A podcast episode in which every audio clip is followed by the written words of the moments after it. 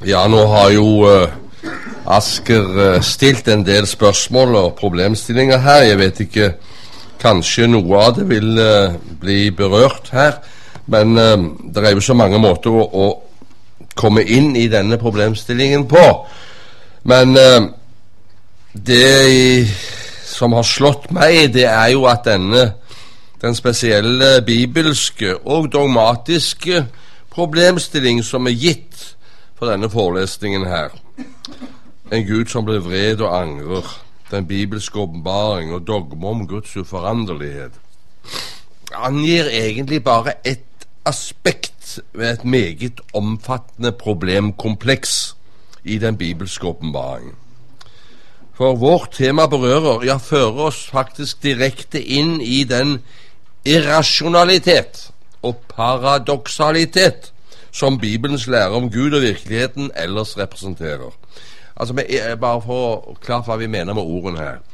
Med irrasjonalitet så mener vi da her en sådan lære, ontologi om Gud og virkeligheten, som fornuften slett og rett ikke kan rå med, fordi den ligger hinsides tenkningens muligheter og erfaringen.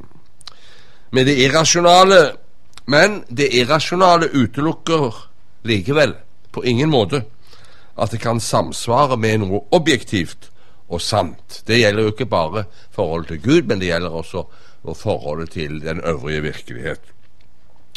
Og med paradoksalitet så forstår vi en lære om Gud og virkeligheten, en ontologi, som vi sier, som synes å stride mot, dvs. Si motsi, logisk og fornuftsmessig tenkning, men likevel liksom det irrasjonale, kan samsvare med noe objektivt og sant. Så det at man sier irrasjonalt og paradoksalt, det har altså ikke noe med om noe er sant eller ikke.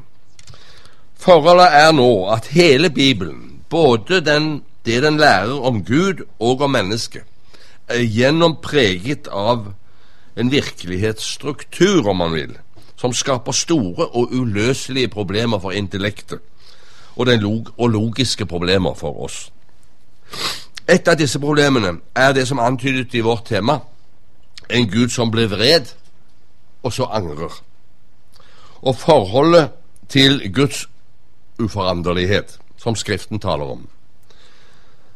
Men det finnes egentlig, om vi tenker oss om, et uoverskuelig antall andre problemer av samme natur ja, dypest sett er hele den bibelske åpenbaringens lære om virkeligheten, den totale virkelighet, tvers igjennom irrasjonal og paradoksal, hvis vi bare er oppmerksom på det. Det gjelder ikke bare gudsbegrepet, men like meget skapelsen, utvelgelsen, oppholdelsen, frelsen og eschatologien. Siden vårt tema nå har fokus på Gud, Bibelens gudsbegrep, for å bruke det ordet, så skal vi nevne noen eksempler, et par eksempler, andre eksempler på den irrasjonale og paradoksale ontologi som den bibelske åpenbaring representerer når det gjelder Gud.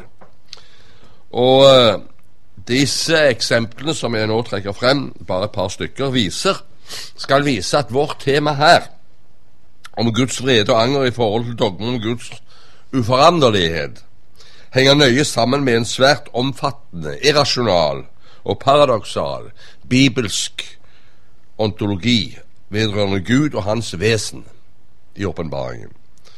Og Om vi ser det, får vi også et stort og riktig perspektiv på dette temaet som vi har oppe her i denne forelesningen. Et sådant, for det første, et sådant irrasjonalitet møter vi f.eks. på grunnleggende måte i treenighetslærens ontologi. Det forholdet at Gud er Fader, Sønn og Hellig Ånd. Det er tre personer. Tre åndelige, evige, livsfylte jeg, og likevel én person. Altså samtidig tre og ett åndelig, evig og livsfylt jeg. Denne ontologi ligger til grunn både i apostolikum og nikenum, og har fra første stund vært Den kristne kirkes hjørnesten for troen. Det gjelder selv om Kirken i de første århundrene strevet svært meget med å finne uttrykksmåter for denne irrasjonalitet og paradoksalitet i uh, Skriften, i konfrontasjon med den hedenske filosofi og religiøsitet. Men denne bibelske treenhetsontologi om Gud har fra første stund vært et anstøt for det menneskelige intellekt.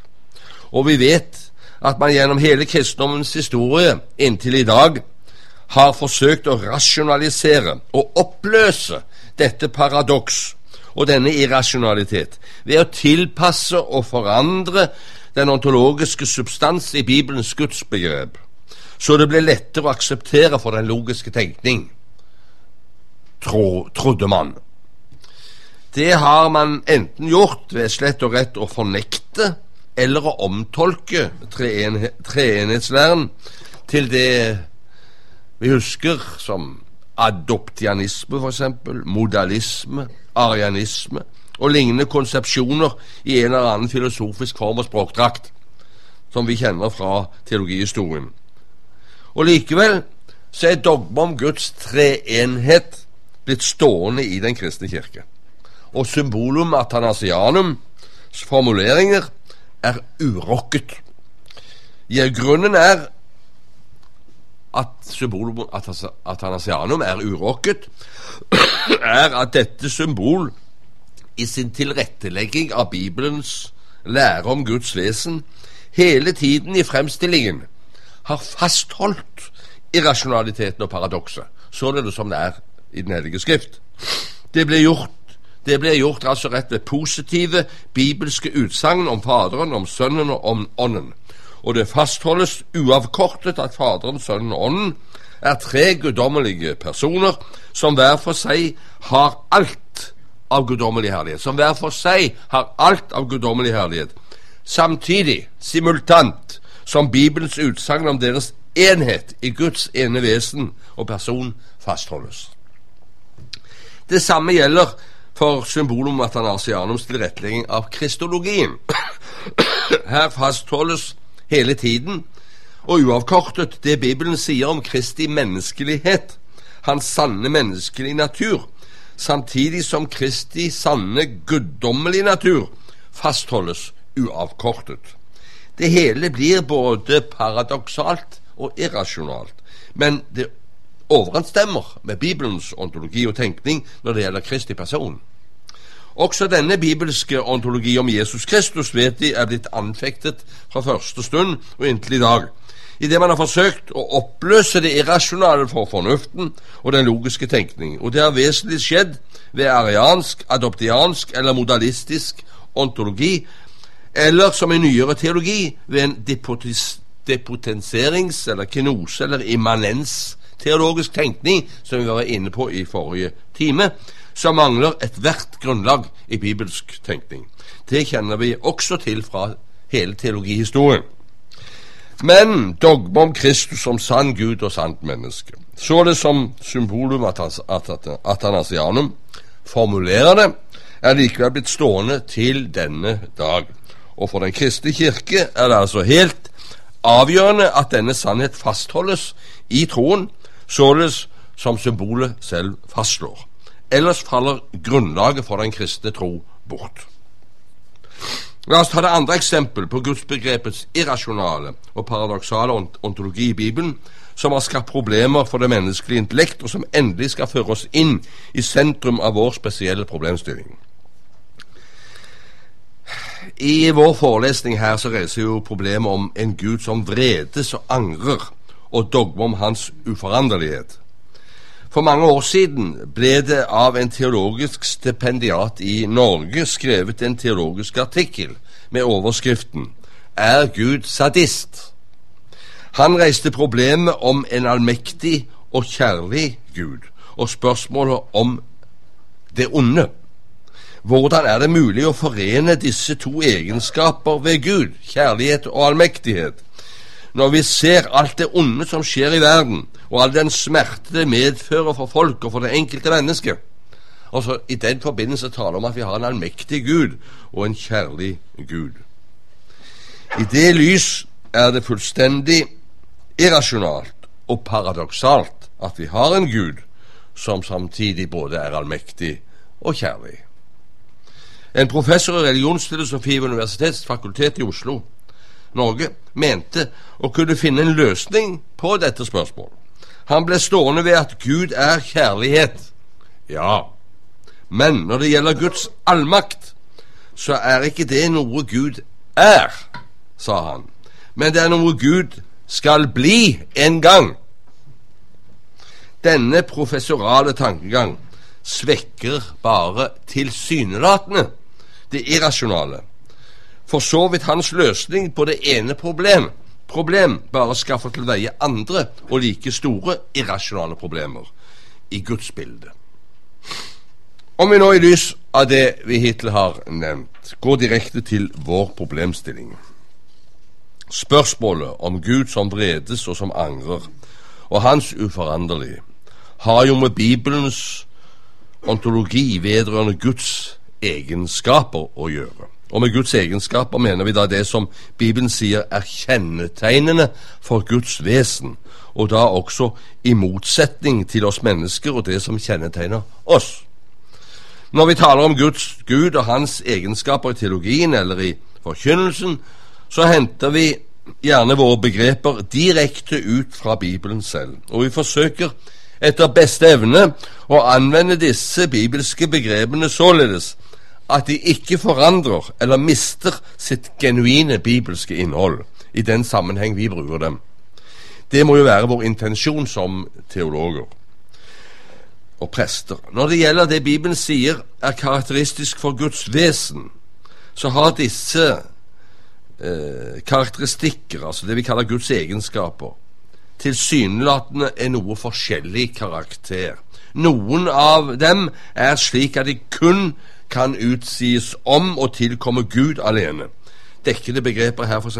fullkommenhet, allmektighet, allvitenhet, allestedsnærvær og uforanderlighet. Dogme om Guds uforanderlighet henter da også sin ontologi direkte ut fra Skriften, f.eks. fra Roman 1, 23, som taler om Guds uforgjengelige herlighet, og fra 1. Tim 1, 17 og 6, 16, som taler om den evige, uforgjengelige og udødelige Gud.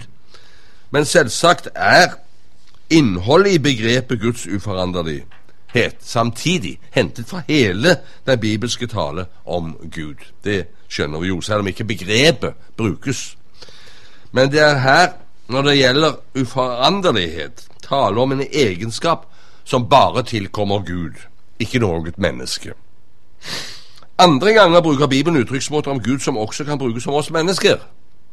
Det er f.eks. tilfellet med de mange antropomorfe og antropopatiske uttrykksmåter om Gud. Med antropomorfe, antropomorfe uttrykksmåter har vi da å gjøre når Gud fremstår eller omtales som menneskelig i sin skikkelse. Det har vi mange eksempler på, ikke minst fra Det gamle testamentet. Vi hører at Gud vandret i Edens hage, f.eks. Første Mosebok 3, 8. At han kom i menneskeskikkelse til Abraham og Sara, Første Mosebok 18. At Jakob kjempet med Gud i mannsskikkelse, Første Mosebok 32, og eh, andre steder. Interessant er jo å sammenholde dette fenomen med inkarnasjonens ontologi, hvor Gud blir menneske i sin sønn, uten at vi behøver å gå inn på det her nå. med antropopatiske uttrykksmåter så har vi, gjøre, har vi, med å gjøre når Gud omtales med eller tillegges følelser og tanker i analogi med menneskelige følelser og tanker. Og Det har vi også svært mange eksempler på, både fra Det gamle og Nye testamentet. Vi hører f.eks. om Gud, at han elsker. Vi hører om hans hjerte, 1. Mosebok 8, 21. Vi hører om Guds sorg, 1. Mosebok 6, 6. Og vi hører om hans vrede, 4. Mosebok 11.33, Og om hans anger, 1. Mosebok 6, 6, for, for å nevne noen eksempler. Allerede Thomas Aquinas arbeidet intenst med spørsmålet om hvordan disse menneskelige uttrykksmåter om Gud skulle forstås på rett måte. For han var klar over at når han brukte menneskelige uttrykksmåter om Gud, f.eks. at Gud elsker, eller vredes, eller angrer, så kunne ikke disse ordene uten videre brukes i helt samme mening som han brukte det om mennesket. Univokt, som det heter. På den annen side kunne heller ikke disse antropomorfistiske og antropopatiske uttrykksmåter om Gud brukes i helt forskjellig mening fra det man bruker om mennesket. Thomas kom derfor frem til en form for analogitenkning. Måtte, at det måtte være det rette, nemlig at det betyr kort sagt en art likhet eller ulikhet i likhet, eller likhet i ulikhet. Likevel så ble det hos Thomas noe hemmelighetsfullt, mystisk og ugjennomtrengelig tilbake ved disse antropomorfistiske og antropopatiske uttrykksmåter om Gud. For tanken kunne vanskelig rå med dette problem likevel. Og forholdene lå dermed godt til rette for å sette inn spekulativ tenkning vedrørende dette spørsmål i fortsettelsen. I den katolske skolastikk-teologi førte spørsmålet om Guds egenskaper, som det her jo tales om i Bibelen, som jo eh, var uttrykt bl.a. i vanlige dennesidige relaterte begreper og uttrykk, til en utbredt metafysisk spekulasjon vedrørende Guds væren og vesen. Fordi læren om Guds egenskaper i middelalderteologien utartet i en sådan spekulasjon og metafysikk vedrørende Guds væren og Guds vesen, så nedtonte Luther og de andre reformatorene bevisst den tradisjonelle lære om Guds egenskaper. Det var ikke lenger et selvstendig tema.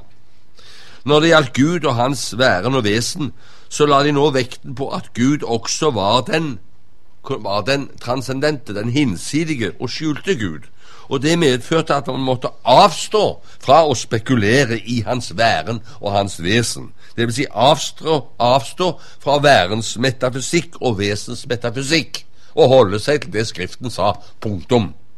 I stedet for værens metafysikk og vesens metafysikk, spekulasjon altså vedrørende Gud, satte Luther da det eksistensielle møtet med Gud i Bibelen, i Hans ord, og i vårt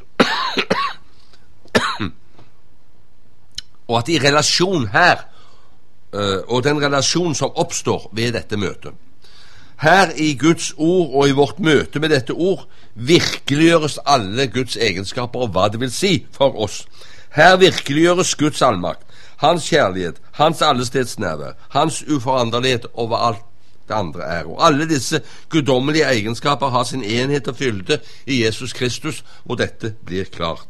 Forholdet til den inkarnerte Jesus blir her alt vesentlig, dvs. Si møtet med Gud i ham. For i hans person og gjerning åpenbarer og virkeliggjør Gud alle sine egenskaper. For å ivareta sola skriptura-prinsippet og følge opp reformatorenes intensjoner i dette spørsmål, dvs. Si unngå spekulasjon, værens metafysikk og vesens metafysikk om Gud, så bør vi for vår del formulere oss som følger.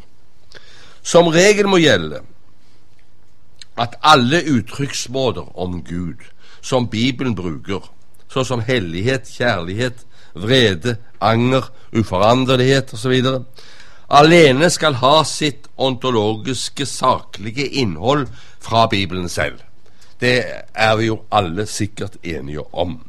Det vil si at all tale om Guds egenskaper, alle begreper og uttrykksmåter som brukes om Gud, enten det er så, uh, slike som alene kan utsies om Gud, eller slike som også kan brukes om mennesker, alltid skal preges av å gi sitt ontologiske innhold fra Skriften selv.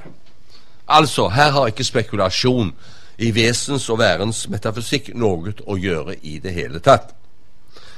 Om vi gjør det, som her er sagt, så blir ikke irrasjonaliteten og paradokset opphevet.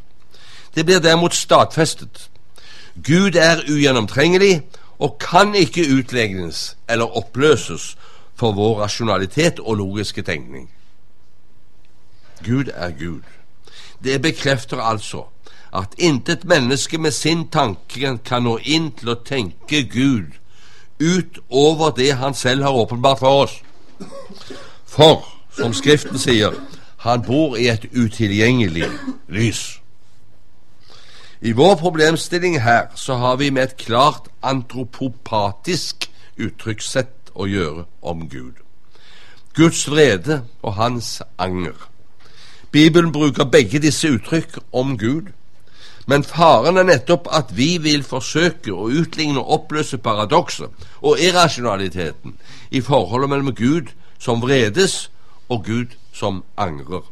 Og det gjør vi idet vi setter disse antropopatiske uttrykk opp mot den av Guds egenskaper som vi kaller hans uforanderlighet. Dogme om Guds uforanderlighet brukes så å si til å skape et logisk problem, eller en, nærmest en selvmotsigelse. Det kan synes å være en selvmotsigelse. Og så lages faktisk et problem som kan anfekte dersom man ikke kan gjennomskue det på en rett måte. Men faren er jo her at vi nettopp da omtolker i stedet for å ta vare på paradokset og irrasjonaliteten, således som den er åpenbart for oss av Gud selv.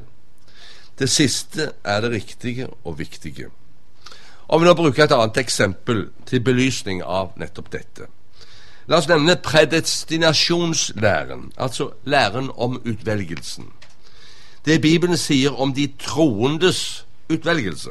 I Roman 8 og Efeserbrevets første kapittel sies det at de som Gud forutkjente, dem har han også forutbestemt, forutkalt og rettferdiggjort.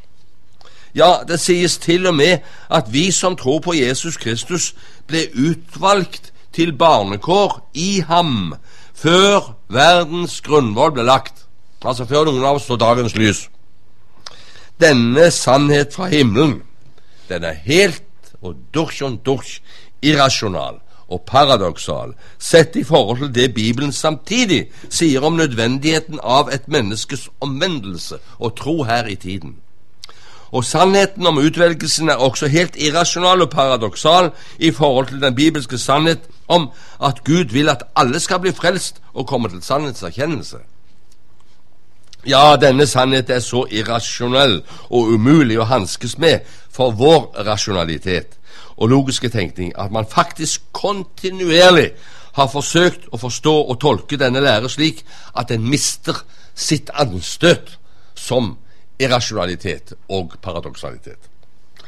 Så sier man at predestinasjon til frelse det er ikke noe som er skjedd for den enkelte som tror i Guds råd i evigheten, før verdensgrunnen ble lagt, men at i stedet er en forutbestemmelse til Kristus som saken gjelder. Det er altså en forutbestemmelse som egentlig går på at Kristus skulle komme, og på den hensikt Gud har, at jeg fra evighet av har fått mulighet til å bli frelst ved ham.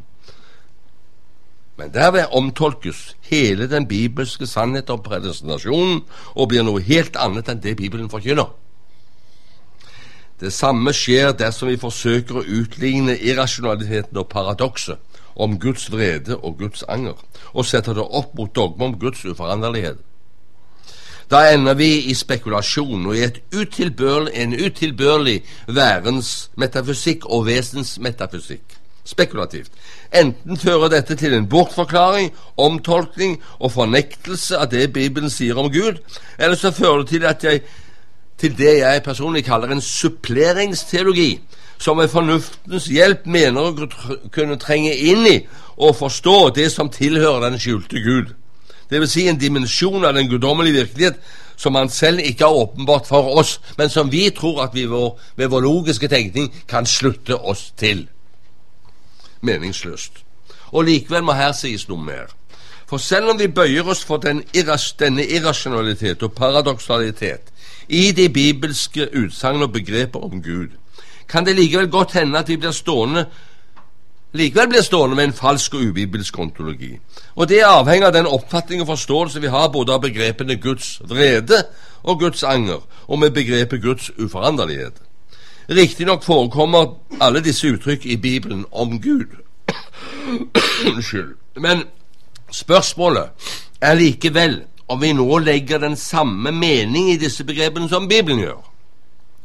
Når det gjelder de første begrepene, Guds vrede og Guds anger, så setter Bibelen selv klare grenser for vår tenkning her. Bibelen setter selv grenser mot misforståelser.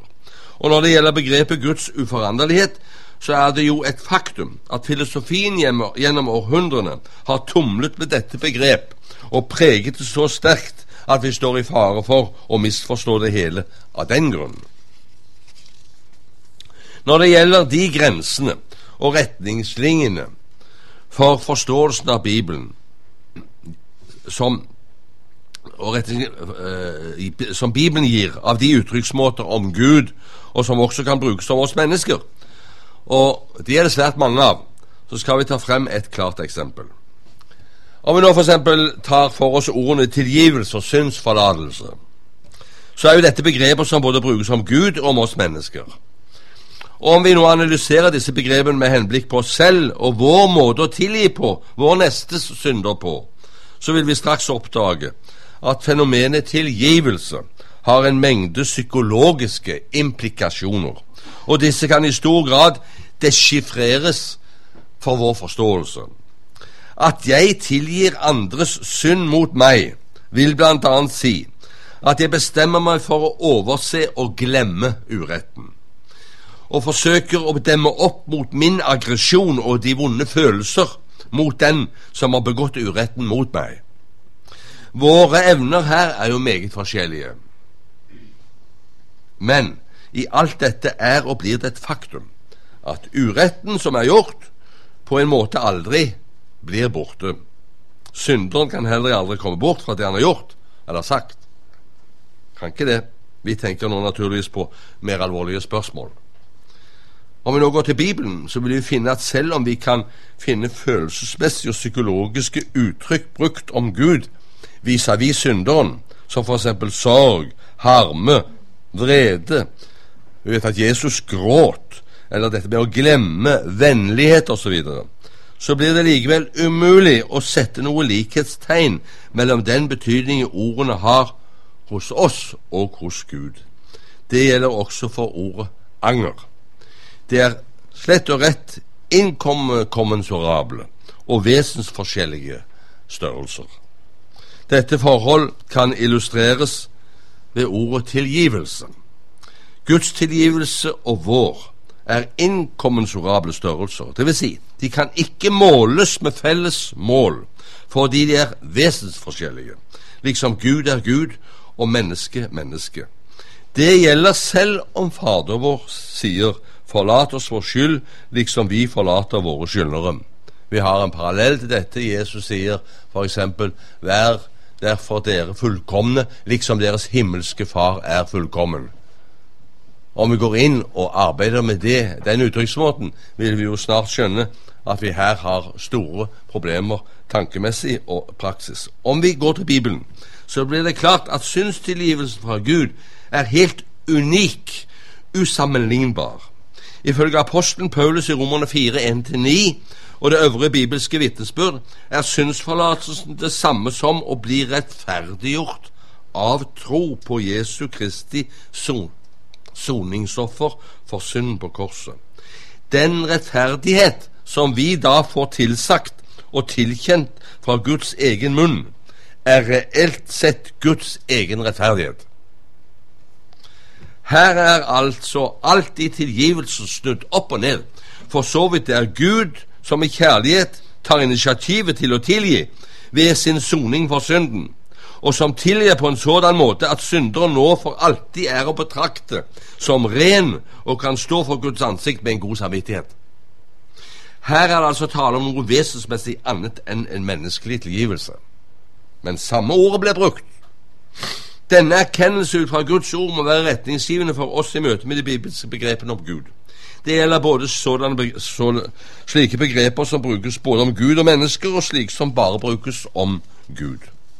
Om vi nå da går tilbake til vårt begrep anger, så får vi bekreftet ut fra Bibelen selv at vi også her står overfor et begrep om Gud som er usammenlignbart med vår anger, og det kan slett ikke settes opp mot begrepet Guds uforanderlighet. For det heter jo også i Bibelen at Gud ikke angrer. Gud er ikke et menneskes barn at han skulle angre. 4. Mosebok 23, 19.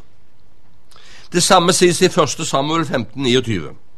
Og Paulus sier sine nådegaver og sitt kall angrer Gud ikke på. Romerne 11, 29. altså, om Gud angrer, så angrer han ikke således et menneske angrer. Det er noe annet og vesensforskjellig. Det er inkommensurable størrelser. Det samme gjelder for begrepet Guds vrede. Dette ord, som brukes gjennomgående og særdeles ofte i Det gamle testamentet, har en klar ontologisk relasjon til Guds hellighet, dvs. Si Guds forhold til synd, frafall og ugudelighet. Derfor er Guds vrede sammenfallende med hans dom og straff over synden og krenkelse av hans ære. Denne Guds vrede kan ikke psykologisk deschiffreres. Den kan bare konstateres i sitt vesen, i de konkrete historiske eksemplene som Gud selv har gitt på sin vrede i åpenbaringshistorien. Konkret. Om vi nå ser litt på begrepet Guds uforanderlighet, så har vi her å gjøre med et begrep som helt fra oldtidens filosofi er blitt belastet med noe særegen ontologi, og som slett ikke uten videre faller sammen med eller dekker det Bibelen mener med Guds uforanderlighet. Det er det samme fenomen som med f.eks. ordet 'logos'. Som vi vet, har dette ordet 'logos' en helt annen ontolog, et helt annet ontologisk innhold i filosofien enn det tilsvarende pregnante ord f.eks. i Det gamle og nye testamentet. Ja, jeg tenkte på Septuaginta og på Johannesprologen f.eks. Således er det også med begrepet uforanderlighet. En av disse eldste filosofer vi kjenner som arbeidet med dette begrep, var Parmenides på 400-tallet før Kristus. Han brukte dette begrep som nøkkel, nøkkel, til å forstå den totale virkelighet. Det uforanderlige er hos Parmenides det absolutte og konstante, som aldri blir annerledes enn det det er. Og bare dette konstante i virkeligheten har reell eksistens, mente han. Men hans tanke om dette absolutte og uforanderlige var ikke utsagt om en personlig, evig, åndelig Gud, et guddommelig jeg. Det uforanderlige var hos Parmenides et substansielt og upersonlig prinsipp i tilværelsen, som bandt hele tilværelsen sammen i en ren panteistisk konsepsjon. Denne absolutistiske grunntanke fra Parmenides, som slett ikke var utsagt om Gud, bare om Gud, eller spesielt på et guddommelig, personlig jeg, uh, fikk senere i kristen tid innflytelse i teologien via filosofien. Og det påvirket tenkningen om Gud og fikk en villedende innflytelse på forståelsen av uforanderlighetsbegrepet, således som det er brukt i Den hellige skrift. Teologien i middelalderskolastikken, og også senere henfalt ofte til en begrepsabsolutisme om Gud som kunne høres riktig ut, ja da, men som egentlig var falsk i sin ontologi. For Gud ble et filosofisk, spekulativt tema, og ble egentlig forstått upersonlig og panteistisk. Men her er vi uendelig langt borte fra Bibelens tale om Guds uforanderlighet. Det er bare tale om en fonetisk likhet mellom filosofiens og Bibelens tale om Guds uforanderlighet. For den Gud som har åpenbart seg for oss, han er en personlig Gud, et evig åndelig og livsfylt jeg, og noen begrepsabsolutisme kan ikke brukes på ham. I Bibelen betyr Guds uforanderlighet det samme som at Gud, det vil si Han som har åpenbart seg, han er Gud i all evighet. Han er den samme Gud i går og i dag. Jeg er den jeg er, sa han til Moses. Han definerer seg selv ved seg selv og ved at han har åpenbart seg. Han forandrer ikke sitt vesen som Gud. Han forandrer ikke sin herlighetsfylde. Han er således han er, i sitt evige vesen, alltid seg selv lik og usammenlignbar med alt som er i endring og forandring, dvs. Si det forgjengelige. Det er det som menes med ordene i Jakobsbrevet, kapittel 1, 17, hvor det står hos Gud er det ikke noen forandring eller skiftende skygge. Og Salme 89, eh, 89, 35 står det Gud vil ikke forandre det som gikk ut fra hans leber. I Malakias 3,6 Jeg, Herren, har ikke forandret meg. Og at det er denne ontologiske fylde som ligger i Guds uforanderlighet, bekreftes ved Bibelens ord om at Gud ikke angrer. Det er irrasjonalt og paradoksalt, men således er Gud. Til slutt, vårt tema her er en Gud som vredes og som angrer, og dogme om hans uforanderlighet er et eksempel på den tendens teologien, i teologien og hos kristne mennesker ellers. Å trekke frem eksempler på irrasjonale, paradoksale sannheter fra Bibelen. Sannheter som synes å være logisk umulige eller virker som ekskluderende i forhold til hverandre, uten at de er det. Og det kan man jo forstå, at mennesker reagerer sånn. For Gud og hans sannheter, de er irrasjonale. De er paradoksale.